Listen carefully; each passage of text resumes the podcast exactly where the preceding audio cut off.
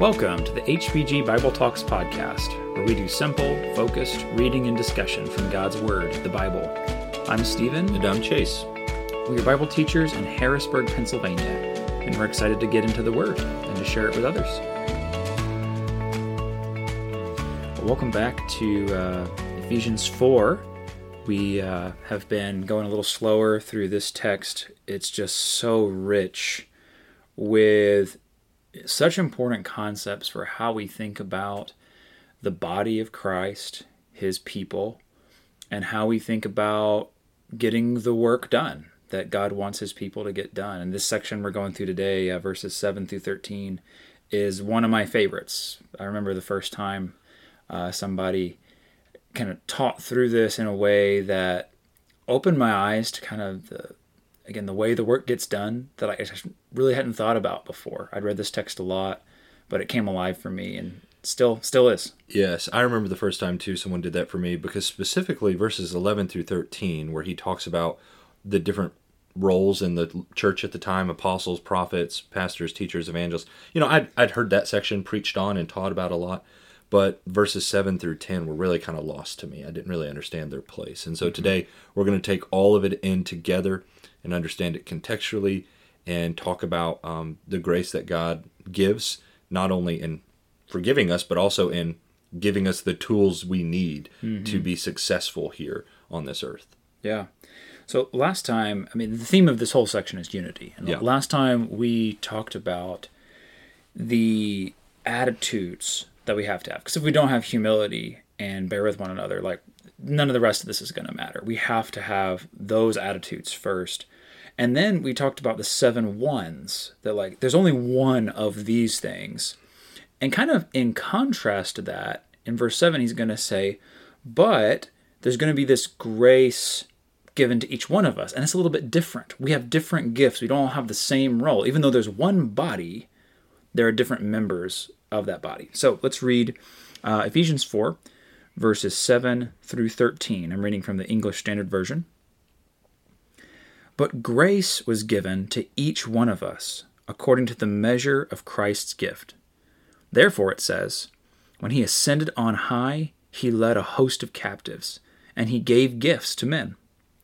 In saying he ascended, what does it mean but that he had also descended into the lower regions, the earth? He who descended is the one who also ascended far above all the heavens, that he might fill all things. And he gave the apostles, the prophets, the evangelists, the shepherds and teachers, to equip the saints for the work of ministry, for building up the body of Christ, until we all attain to the unity of the faith and of the knowledge of the Son of God, to mature manhood, to the measure of the stature of the fullness of Christ. Okay, so Paul starts off in verse 7 but to each one of us grace was given according to the measure of Christ's gift. You know, it's pretty common for us to think about the talents that we have or the abilities that we have and say, yeah, that's that's because I worked for that. You know, that's something that I have because I worked on it. But the way Paul uses his language in verse 7, he talks about those things being a measure of the grace of God in order to have those gifts and abilities which has been pretty typical Paul. This is something that he talked about back in chapter 3 in verse 2 as he was talking about his being able to be a minister to the Gentiles. He describes it as being a steward of God's grace, which was given to me for you. Mm-hmm. And so not only does Paul see it that way, we need to see it that way as well. What, yeah. Whatever gift we have, whatever tool or whatever you want to fill in the blank with, it's because God gave us that. It right. was by his grace. Yeah. And also, I mean, tying it back in with chapter 3, verse 2, he recognizes that God gave him that gift, that role, that work, not just for him. Um, it was to share with others. And that's really going to be the point that we get into in a, in a minute here in this text is that there's one body of Christ. We're unified in these things. But God distributes among his body different roles and different kinds of work but the purpose of those talents and abilities is not just to glorify ourselves or just hide that and do it in a way that we just enjoy. But no, it's to give back to the body. The body's to be building itself up um, with the gifts that God has given. They're they're gifts, and so we shouldn't boast about them. And they're not just for us. Uh, and that's like you said, such a fine line to walk because it's so easy for Satan to take God's good gifts and turn them into opportunities for pride and selfishness. But what I like about this section, what he gets into next, I think verses 8 through 10 was always like the really confusing part for Yeah, me. It's same. like I would just kind of like to skip over 8 through 10 and go straight from 7 to uh, verse 11. Yeah. And he gave the apostles, the prophets, which and there's a sense in which you can do that. Like it makes sense like if you hop over. But he is going to pull from the Old Testament here and make a really interesting point from Psalm 68. Yeah, and ju- just looking at that language, when he ascended on high, he led captive a host of captives, and he gave gifts to men. He's pulling on some military language that was being used in Psalm 68. If you can just kind of imagine maybe an old movie where they go out and a king goes to conquer a land, and what he would often do is, as he was conquering the land and he would take these captives, he would take all the spoils and all the gifts that he has, and he would bring them back to his people and he would scatter them amongst the people, all the spoils that he got from the war. And that's part of the language that's being used in Psalm 68 that now Paul is applying here. Yeah. But of course, the question is, what gifts is he talking about, and uh, who's who were the captives, and you know all that goes with it. Yeah. And there's also this idea of uh, ascending and descending that's part of the uh, picture of victory is it's almost like okay like the king lives in his capital city like up on a mountain like that's what you would build like for you know military reasons and protection you build up on a mountain you have the high ground and so when the king he's a king of the hill he, king of the hill he comes down the hill he descends to defeat his enemies he has captured, you know, the spoils of war, uh, the plunder, and and the image we're supposed to have is he's ascending the hill again. He's going back up to his domain, and and it's this victory parade. And like you mentioned, Chase, you know, he's they're throwing out gifts. You know, these are the spoils of war. And where he's sharing them generously with his people, but the king is the one who went and defeated the enemies, and now he's coming back up the hill. If you go and read Psalm 68, there's a much fuller picture of the scene and the victory parade and the women dancing and celebrating and like it's really cool to see what's going on in Psalm 68. Like God is this king who's descended from his mountain, defeated his enemies, and now he's ascending back to his throne. Um, which Paul's taking that picture and mapping it onto the story of Jesus, mm-hmm. descending from God's throne, defeating Satan. And here's the part that I think is really cool what are the spoils that Jesus took from Satan? He took us. We, Yeah. we, we were the captives It's that people. it's talking about. Yeah. Like he he he takes the captives away, and here's what's cool: is like as he's ascending, so to speak, he's going back up. There's a sense in which from there he is distributing these people. He's he's captured people from the world, and now he's given them gifts of being apostles or prophets or evangelists, teachers, and now he's giving them back to his people as a gift to equip them. And so it's just really cool to think about that kind of conquest that Jesus has done is to mm-hmm. capture people and then turn them into gifts that he gives away. It's interesting as well. In Psalm 68, the language in verse 18 talks about receiving gifts from men, that the king is going to be receiving gifts. Do I understand that correctly? Mm-hmm. And then here, Paul uses the language and he kind of flips a little bit and he talks about the king giving gifts to men. Which obviously, I think Paul did that on purpose. You know, it's not so much that the king is receiving gifts, but the king is distributing gifts. He's he's being gracious in giving the spoils of war to his people. He didn't have to do that, mm-hmm. and that, of course, that's Paul's point. And the gifts that God gave now for the church are the apostles, prophets, evangelists, pastors, teachers, and so forth. Yeah.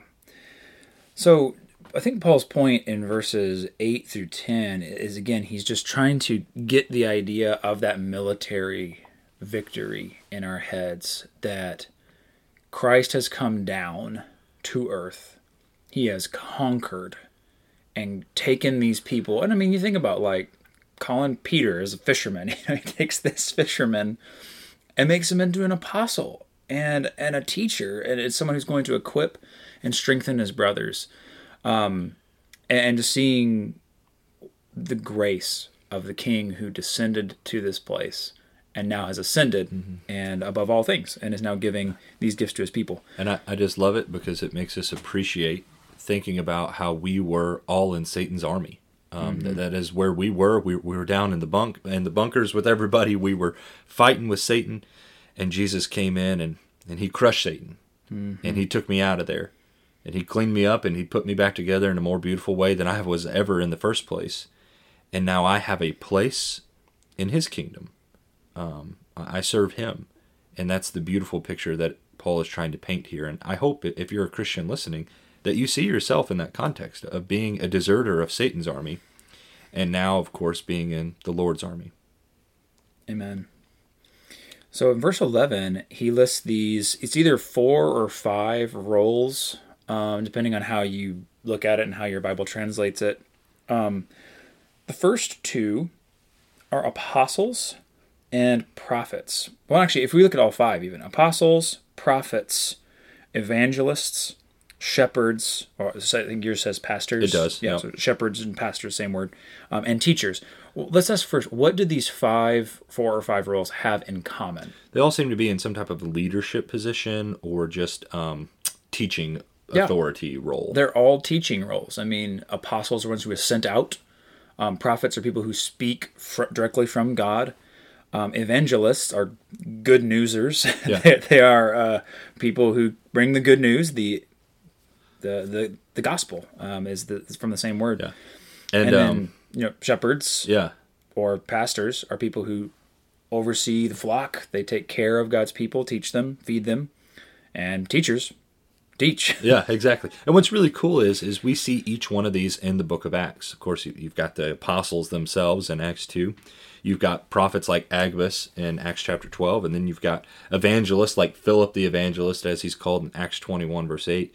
And then of course you've got pastors or, or shepherds like the ones in Ephesus in Acts chapter twenty. So it's really cool. You can see all of these not only in Paul's list here, but it is in the biblical narrative itself that the church is actually made up of these guys and we learn what they're actually doing. So it goes further from just this verse. So it's super cool. Yeah, and it ties back with Ephesians chapter two. If you guys remember, um, when Paul is describing like the we're being built up into a temple, and he describes the foundation of that building back in chapter two, verse twenty. He says, "Built on the foundation of the apostles and prophets, Christ Jesus Himself being the cornerstone." And we talked there, and I think it's a good point to make here that the apostles and prophets were how God revealed Scripture to us. He's speaking through these men uh, by the Holy Spirit.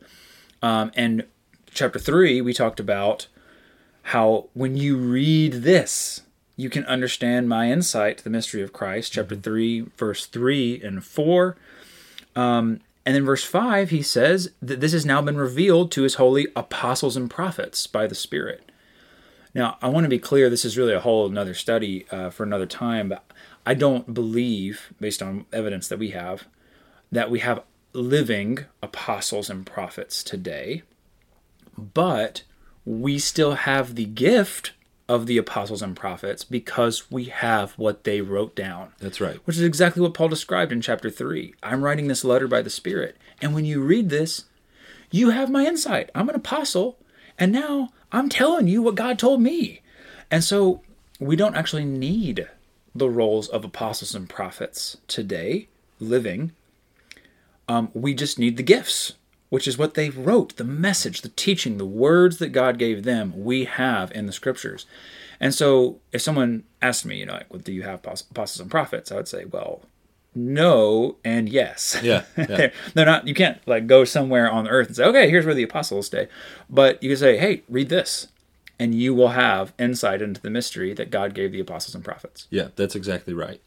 And so coming after that are evangelists. Um, and that word is used three times in the New Testament. One of the times is right here in Ephesians 4. One is in Acts 21, verse 8, like I mentioned earlier, when it talks about Philip the evangelist. And then in 2 Timothy 4 and verse 5, as Paul is writing to a young man named Timothy, he'll say, Fulfill your ministry, do the work of an evangelist. And so that is the title or, or role or description of what Timothy was. Mm-hmm. So those are the three times we see it used. But it's, it's kind of a cool word because just if we just kind of simply defined it right out of the Greek, we would just say a good newser, right? So, Someone who's out there proclaiming the good news. And they're not going to have any type of miraculous gift of knowledge to be able to do that, to go and tell about the, the story of Jesus Christ. You know, that's something anyone can do. Now, there is, a, I think, a distinction in some ways between someone who works in that role or work of an evangelist like Timothy did, opposed to someone who is just trying to share the good news.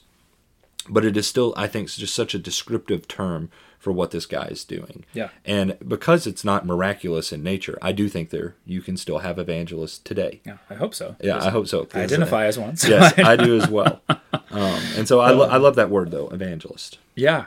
And, you know, it's interesting because when we think about that word evangelist, um, it, it it is one of those kind of Bible words. I, I think more commonly people would say preacher. Um, I think there's a distinction here between evangelist and the next thing he says when he says pastor.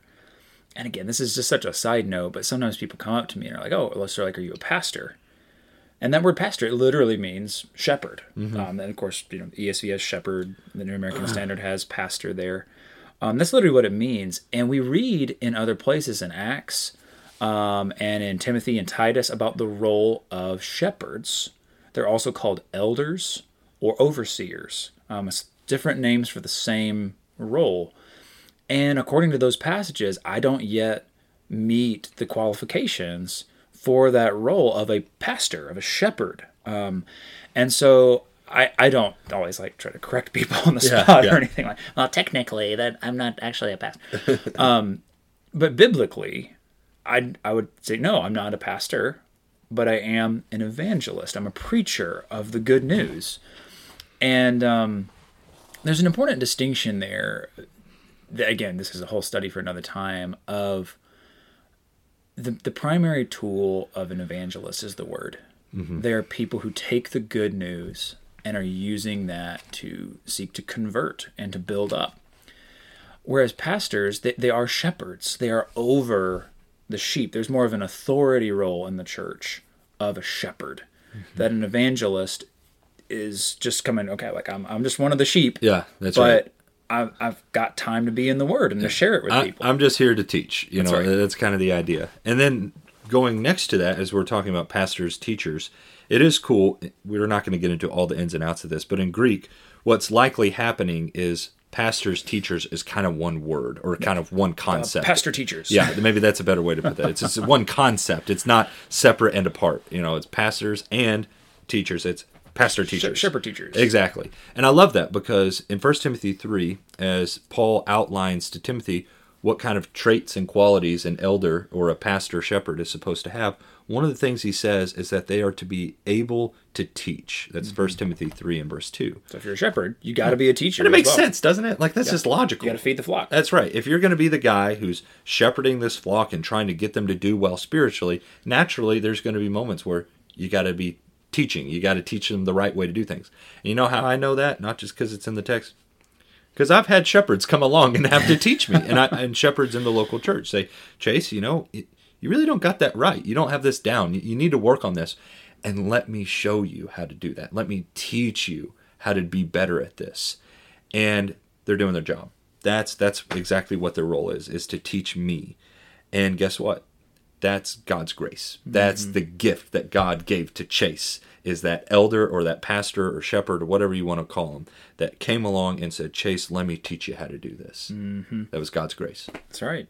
And that really leads perfectly into the next verse because all these gifts, again, these are human roles that Christ has captured from the world, turned into a gift, and they're all teaching in some capacity apostles, prophets, evangelists, shepherds, shepherd teachers. and what are they doing? Verse 12. They are equipping the saints.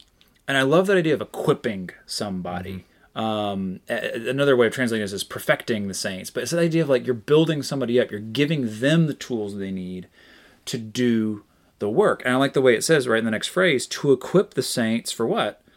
For the work of ministry or the work of service. I think this is literally the word of like, of doing servant stuff. Yeah. like that's that's what the word means. Sometimes we get the idea, like kind of a glamorous idea of ministry, like that. Oh, this is like my ministry, or da da da, and we and we think like, oh, like that's how people know you and like see you, and like it's like, dude, it literally means to be a servant. Yeah, and I mean, isn't that add up with what Jesus said? If you want to be great, you got to be the servant or slave of all. That's right. That that is point A, right? In Jesus' whole ministry. Yeah. Be a servant. Stop trying to serve yourself, serve other people. The Son of Man didn't come to be served, but to serve. That's our example. Exactly. And, and so that's the idea is like the apostles and prophets. When we read what they wrote, guess what? I learn how to be a servant. I get equipped when I read the apostles and prophets and the scriptures. Um, the evangelist. I mean, again, one of my roles, one of the things I have to think about doing is I'm not just giving people a fish, but I'm trying to teach them to fish. You know, I'm equipping God's holy people, the saints. I mean, the saints is another thing we should probably define because that word gets thrown around a little bit. It just means holy people. And all of Christians are supposed to be holy people. It's not like a separate upper class of mm-hmm. something. And so I was like, if you've got the good news, use it to equip God's people so they can go out and serve. And I just wonder, we, we've talked about some military language in verse 8. I see military language in verse 12 as well. Getting outfitted, getting equipped. You know, mm-hmm. you think about, I think about David, right? Whenever he says he's going to go fight Goliath and they go and try and put him in Saul's armor. But the idea is when you're going to go out to battle or you become a soldier, one of the first things they do is they equip you. You you go to basic training, you go to boot camp, you get all of your equipment, you get your outfit, you get your gun, you get everything you need so that you can go out and do this thing. And that's the same idea here. You, you have a mission, you have a goal, but God isn't sending you into that blind. Mm-hmm. And I think sometimes we get it in our heads that I got to figure all this out on my own. No, no, no, not so. God has given us what we need to be able to accomplish this task. And uh, the same was true of the prophet Ezekiel. I think about God telling him, You're going to have to go talk to a bunch of people who ain't going to listen to you. But I'm going to give you a hard head and I'm going to give you my word so that you can butt up against them if you need to, while also deliver to them exactly what my words are. When God gives us a hard task, he gives us the tools we need to accomplish it. Yep. And we have many different tools here in front of us as we look at the different books of the Bible to be equipped to go out to do this work of service. Yeah. I've sometimes heard that, like, as you learn different books of the Bible, it's like adding a tool to your tool chest. Yeah. That, like, once I figure out Philippians, I'm like, oh, okay, like, I get that part of the word that the apostles and prophets, you know, have equipped me, and now I can use the book of Philippians to help other people. That's right. To have joy in the midst of suffering, to have peace and unity. And same thing with Ephesians, um, explaining God's work in Christ to people. Like, this is a, a the word is equipping us to equip others. And we hope that's what this podcast is doing in part. Mm-hmm. I'll also say this that the, the thing that really captured my attention when I heard this lesson taught was like how we think about church. Because a lot of times when we think about church, like we think primarily about, okay, like I'm going to go to church and I'm going to encourage the preacher to go save the lost or i'm gonna i'm gonna i'm gonna put something in the offering plate so that advertisements can go out and like the, the you know the the people who are in leadership positions will go and do that work. And let me just say that that is partially true. Um, i'm by god's grace able to do what i do because of support of christians. I thank god for that but one of the things here is that the evangelists, the, the shepherd teachers, they're equipping the saints to go out and do the work. And when you think about that kind of model, it's like I go to church, I go assemble with God's people to get equipped to go out and do the work. Now, see, and that's just like a different mindset. Is like I'm like coming to the huddle to be like, okay, like let's talk about the game plan. But then I'm one of the people going out and doing the work. Put I'm me not, in, coach. Yeah. I'm not just like coming and like putting in my two cents and like, okay, like see you guys later. I'm gonna go do my thing. Good luck with the work. It's like no, like you do the work. like and it's a little bit like what Jesus did with the disciples. Like he when he fed the five thousand. That's a good example. He told them like, "You give them something to eat." And they're like, "Jesus, like we can't do this." and he's like, "I got you." And so he gives them the bread, but they then he gives them the bread, and they feed the people. It's by God's grace, but they're the ones out doing the work. And so when we think of church in that way, two things are going to happen. One is I got to realize it's my responsibility. Every member needs to be engaged in the work of service. And if we have an every member participation mindset, the second thing that's going to happen is a lot more work is going to get done. It's not just people coming together so that like a couple of guys can get stuff done. It's that they're equipping everybody so that everyone's taking the good news to their neighbors and friends. I love in, at the end of verse 12, to the building up of the body of Christ. I think there's a couple different ways to look at that, but how I'm thinking about it is yes, we're learning all of these things so that we can go out and share it with other people, but we're also learning these things so that we can build up the body. Yeah. So, put that in practical terms. I'm going to learn the ins and outs of the book of Philippians so that I, in moments of suffering, can remember to, I need to rejoice and, and know that the Lord is with me.